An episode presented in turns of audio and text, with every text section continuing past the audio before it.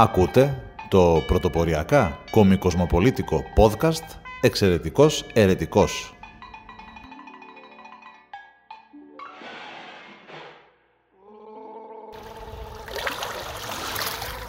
Από το Καραμπουρνάκι Θεσσαλονίκης για κάθε μπαρμπουνάκι Ιωνίου, Αιγαίου, Πασών, Πελάγων, Λιμνών, Ποταμών και Ωκεανών.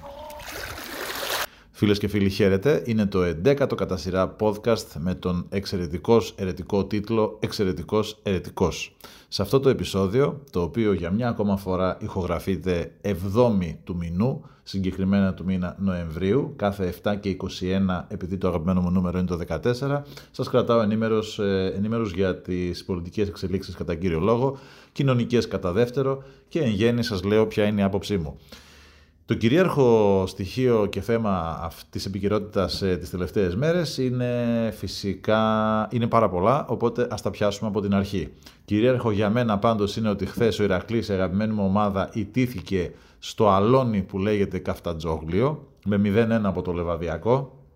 Και για όσους ε, άκουσαν γιατί δεν μπορούσατε να το δείτε, κανείς δεν μπορούσε να το δει, είτε live δεν μπορούσε να το δει γιατί είναι ακατάλληλο το καφτατζόγλιο μετά από τις αλλεπάλληλες ανακαινήσεις που, ε, στις οποίες υπευλήθη για τους Ολυμπιακούς του 2004. Από ό,τι φαίνεται δεν ξανά έγινε ποτέ τίποτα με αποτέλεσμα να μην μπορεί να φιλοξενήσει φιλάθλους οποιασδήποτε ομάδας το καφτατζόγλιο. Αφετέρου δε από τις περιγραφές των δημοσιογράφων μάθαμε ότι ήταν ένα αλόνι και ότι ό,τι είδαμε ήταν αποκινητό, ε, γιατί δεν είχε επίσης τηλεοπτική κάλυψη. Όλα αυτά τα υπέροχα συμβαίνουν στον ε, υπέροχο φανταστικό κόσμο του ελληνικού ποδοσφαίρου και συγκεκριμένα σε αυτό που κάποτε λέγαμε Β' Εθνική, που τώρα λέγεται κατεφημισμό Super League.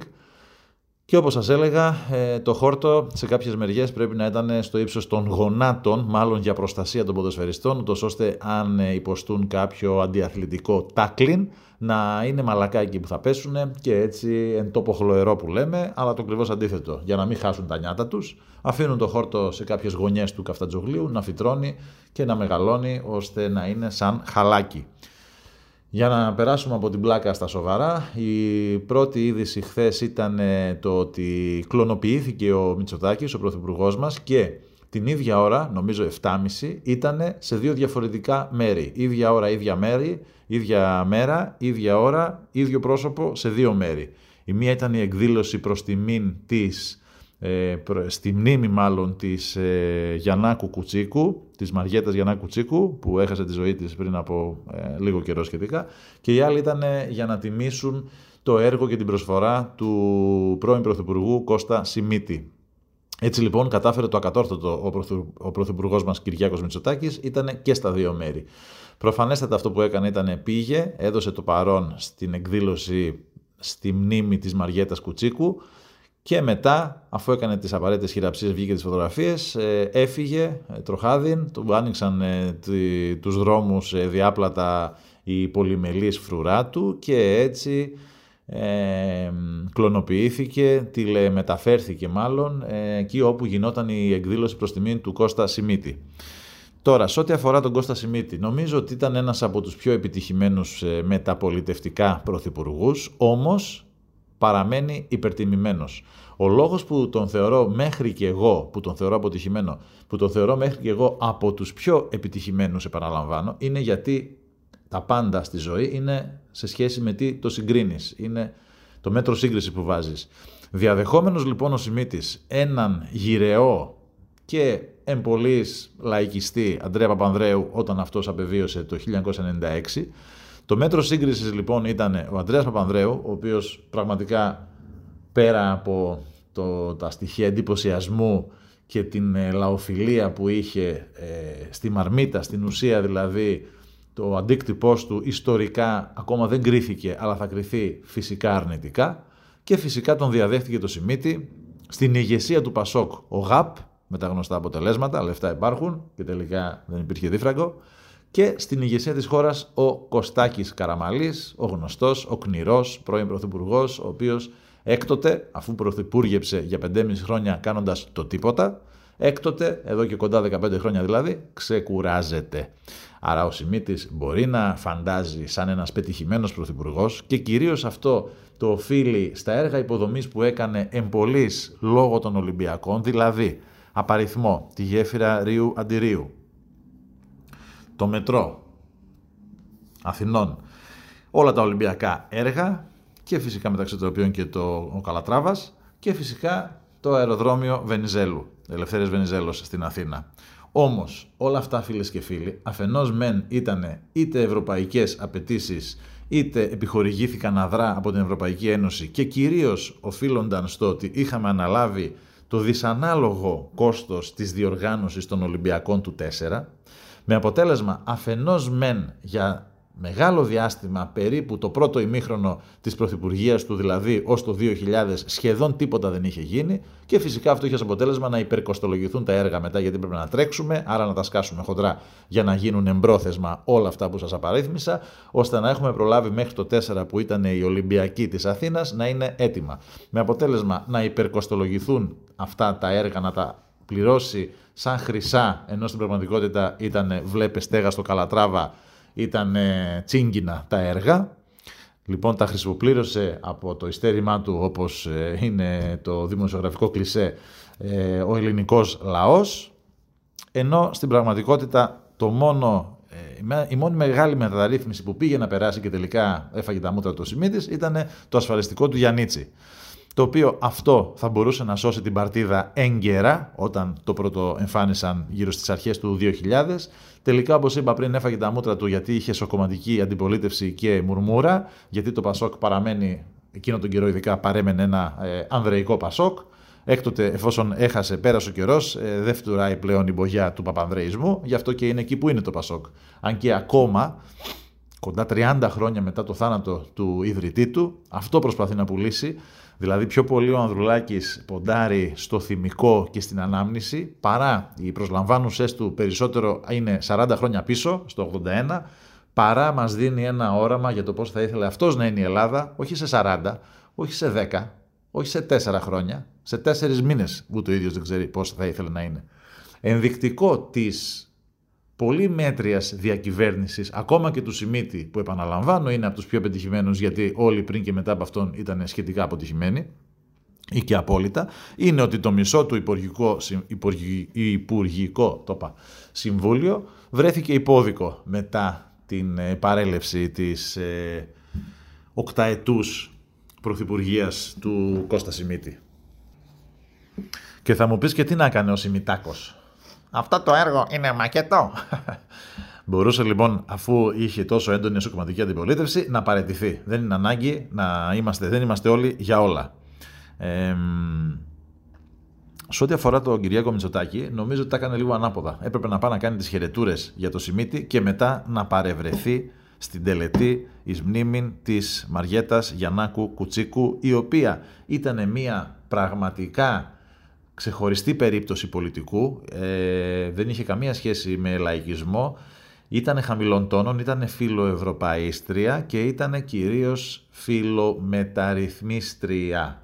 Δεν, ε, δεν σκεφτόταν καθόλου το πολιτικό κόστος και αν σκεφτεί κανείς όλες οι μεταρρυθμίσεις που ή κατάφερε ή πήγε να περάσει, ήταν σχετικά αντιλαϊκές, αλλά προς την κατεύθυνση που αν τις είχαμε κάνει όπως και με τον Γιαννίτσι, όπως και με τον Μπαμπά Μητσοτάκη, αν κάναμε τα πράγματα που έπρεπε να έχουμε κάνει στον καιρό που έπρεπε να τα κάνουμε, δεν θα είχαμε φτάσει στο 10, στη χρεοκοπία, σε μια χαμένη δεκαετία και σε άλλη μια σχετικά χαμένη πενταετία που διανύουμε τώρα, που προσπαθούμε να ε, ορθώσουμε τα πόδια μας και ακόμα δεν το έχουμε καταφέρει πλήρως. Όμως για τον Κυριάκο Μητσοτάκη δεν μετράει η ηθική και το ανάστημα του κάθε πολιτικού. Μετράει ότι. Μετράνε οι ψήφοι βασικά. Αυτό είναι που κρίνει κάθε πολιτικό, κακά τα ψέματα. Και με δεδομένο ότι, με δεδομένο ότι ο Μητσοτάκης έχει διακρίνει το κενό που υπάρχει ε, στην αντιπολίτευση, το πολιτικό, η πολιτική τρύπα που υπάρχει, πέρα της Νέας Δημοκρατίας, αυτή τη στιγμή στις δημοσκοπήσεις είναι του ND Plus η, δημοσ... η Νέα Δημοκρατία σε σχέση με οποιονδήποτε άλλο. Ε, το... Ο ΣΥΡΙΖΑ φιλορροή έγινε μια εκδήλωση χθες. Είχαμε τρεις εκδηλώσεις χθες στην Αθήνα. Εντυπωσιακό. Θα έχουμε και εμείς. Ε, ποιοι είμαστε εμείς. Θα σας πω εν ευθέτω χρόνο. Πάντως θα έχουμε και εμείς μια εκδήλωση στην Αθήνα, ας πούμε οι φιλελεύθεροι. Πάντως χθες στην Αθήνα υπήρχε εκδήλωση Μαριέτας Γιαννάκου ει μνήμην. Ε, τιμητική Κώστα Σιμίτη, όπως επίσης υπήρχε και εκδήλωση σε ένα θέατρο της Ομπρέλας, δηλαδή Τσακαλώτου, όπου ουσιαστικά πήγαν να κάνουν αν όχι το μνημόσυνο, την κηδεία ουσιαστικά του ΣΥΡΙΖΑ, γιατί η Σία Αναγνωστοπούλου και όλοι όσοι βρέθηκαν εκεί, ο Δρίτσας, ε, ο σύντροφος Δρίτσας, ο, και κυρίως φυσικά προεξάρχοντος του Ευκλήδη Τσακαλώτου, ε, ουσιαστικά προανήγγυλαν την ε, δημιουργία ενός νέου σχήματος, ενός νέου κόμματος, το οποίο θα πολυδιασπάσει έτσι περαιτέρω την αριστερό κέντρο αριστερά. Το ΚΚ είπαμε είναι στον κόσμο του, είναι μια συμπαγής κομμουνιστογενής μάζα που κυμαίνεται μεταξύ 5 και 7% και από εκεί και πέρα η κεντροαριστερά έχει, ήδη είναι διασπασμένη, ήδη ε, εισαριθμοί, είναι ισοψηφή μάλλον Πασόκ με, τη, με το ΣΥΡΙΖΑ δημοσκοπικά και όταν δημιουργηθεί και το νέο μόρφωμα που θα δημιουργήσουν ε, οι πιο ανανεωτές, οι πιο ριζοσπάστες, οι πιο ομπρελικοί, δεν ξέρω πώς να τους πω, απορώ πως ε, πώς συγκρίνονται και πώς ξεχωρίζονται αυτοί μεταξύ τους. Μου θυμίζουν λίγο, όταν γίνει το κόμμα Τσακαλώ, τον πάση περιπτώσει, θα μου θυμίζει το κόμμα Βελόπουλου με νίκη, που απορώ πώς αλληλοξεχωρίζονται. Κάτι αντίστοιχο θα γίνει λοιπόν και με τους κασελακικούς που θα κρατήσουν το όνομα.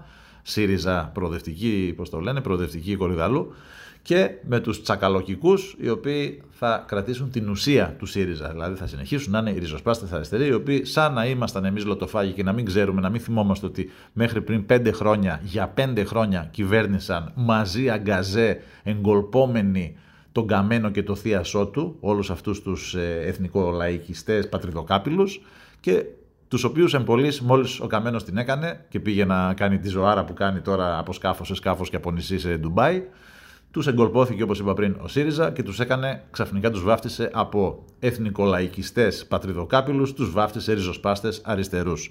Λες και απευθύνονται σε λοτοφάγους και σε χρυσόψαρα.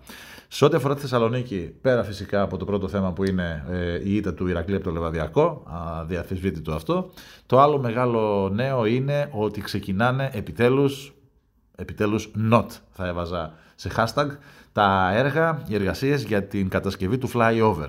Αυτό υπολογίζεται ότι θα κρατήσει για 4 χρόνια. Υπενθυμίζω ότι το μετρό θα τελείωνε στα 8, είμαστε στα 18 τώρα.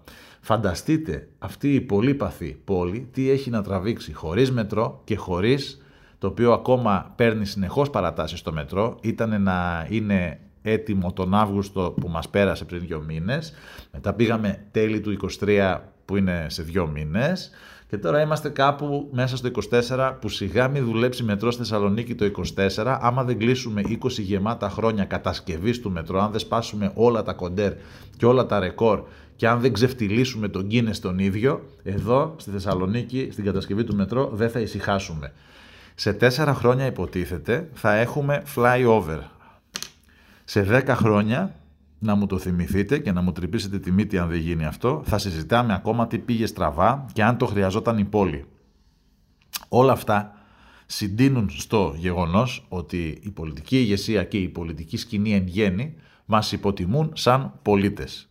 Γιατί συμβαίνει αυτό, γιατί το αξίζουμε, γιατί δίνουμε ανοχή με την ψήφο μας, τους στηρίζουμε ή εν πάση περιπτώσει τους ανεχόμαστε και μας κάνουν αυτά που μας κάνουν. Και πού οφείλεται αυτό, στο ότι οι άνθρωποι που κυβερνούν, που έχουν κυβερνήσει και που κυβερνούν, εμπολείς δεν εκπηγάζουν από το λαό. Δεν πατάνε σε αυτή τη γη που πατάμε κι εμείς. Δεν τους απασχολεί η καθημερινή ταλαιπωρία ούτε του Θεσσαλονικιού, ούτε του Αθηναίου, ούτε κανενός. Οι άνθρωποι είναι σε, ένα άλλη, σε μια άλλη διάσταση και δεν έχουν επαφή με την πραγματικότητα και με τα πραγματικά προβλήματα που αντιμετωπίζει η μεγάλη μάζα, η μεγάλη πλειοψηφία του ελληνικού λαού. Ε, και τι να κάνουμε, ρε γιατρέ, δηλαδή, προτείνεις κάτι; Ναι, έχω κάτι να προτείνω, το οποίο όμως δεν είναι της ώρας. Έχω μόνο να πω ότι αυτό το φαινόμενο θα επιταθεί τώρα που η Νέα Δημοκρατία δημοσκοπικά είναι συν 20% από τον επόμενο που είναι ο ΣΥΡΙΖΑ, που είναι συν 1 από το ΠΑΣΟΚ, που είναι συν 2 από το ΚΚΕ. Πιο πιθανό να μας κυβερνήσει το ΚΚΕ, έτσι όπως πάντα πράγματα γιατί φιλορροούν. Το ΠΑΣΟΚ δεν παίρνει πάνω, δεν παίρνει πάνω. Δηλαδή πάντα το πρώτο ψηφίο είναι το 11, 11,7, 11,9 Άντε να πάει 12. Δεν τραβάει η ομάδα και ο Ανδρουλάκης ε, είναι κουτσοάλογο.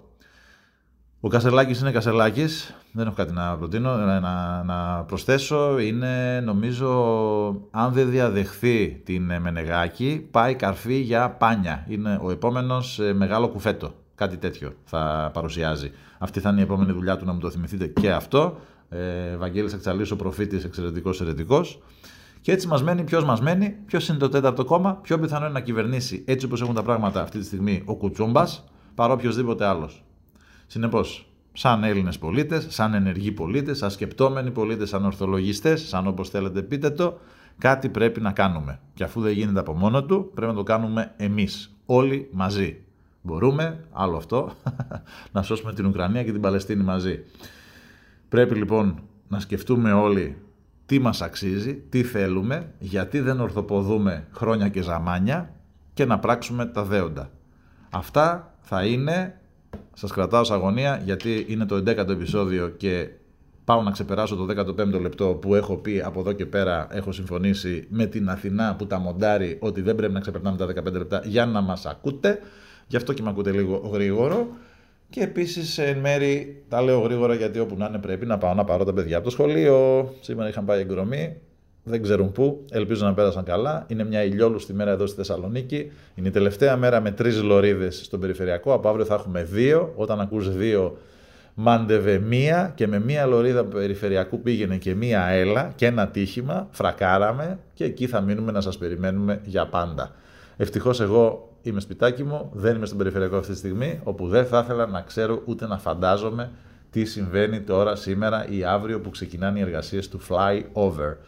Το θετικό είναι ότι βρίσκουμε έναν εύσχυμο τρόπο να παρουσιάζουμε το κάθε τι. Όταν ακούς fly over, δηλαδή πέτα από πάνω, να ξέρεις ότι εσύ θα είσαι βιδωμένος στη γη και θα κάνεις ένα μέτρο την ώρα, επειδή έτσι αποφάσισαν κάποιοι καρεκλοκένταυροι, εμπνευσμένα μυαλά, άμυαλα σχετικά, κάπου σε ένα γραφείο στην Αθήνα για το πώς θα ήταν καλύτερα τα πράγματα εδώ στη Θεσσαλονίκη. Τη φτωχομάνα, τη λεβεντομάνα, αυτή είναι η Κρήτη, δεν πειράζει. Σας φιλώ και ραντεβού στις επάλξεις. Έχετε το νου σας και μείνετε συντονισμένοι. Εξαιρετικός, εξαιρετικό. Σε podcast, στο Spotify κυρίως, αλλά και κάπου άλλο που δεν θυμάμαι. Στο YouTube επίσης φυσικά έχουμε το κανάλι.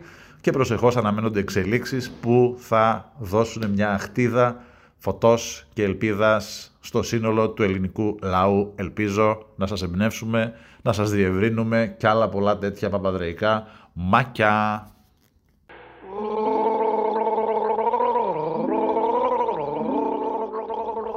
Ήταν το podcast «Εξαιρετικός Ερετικός».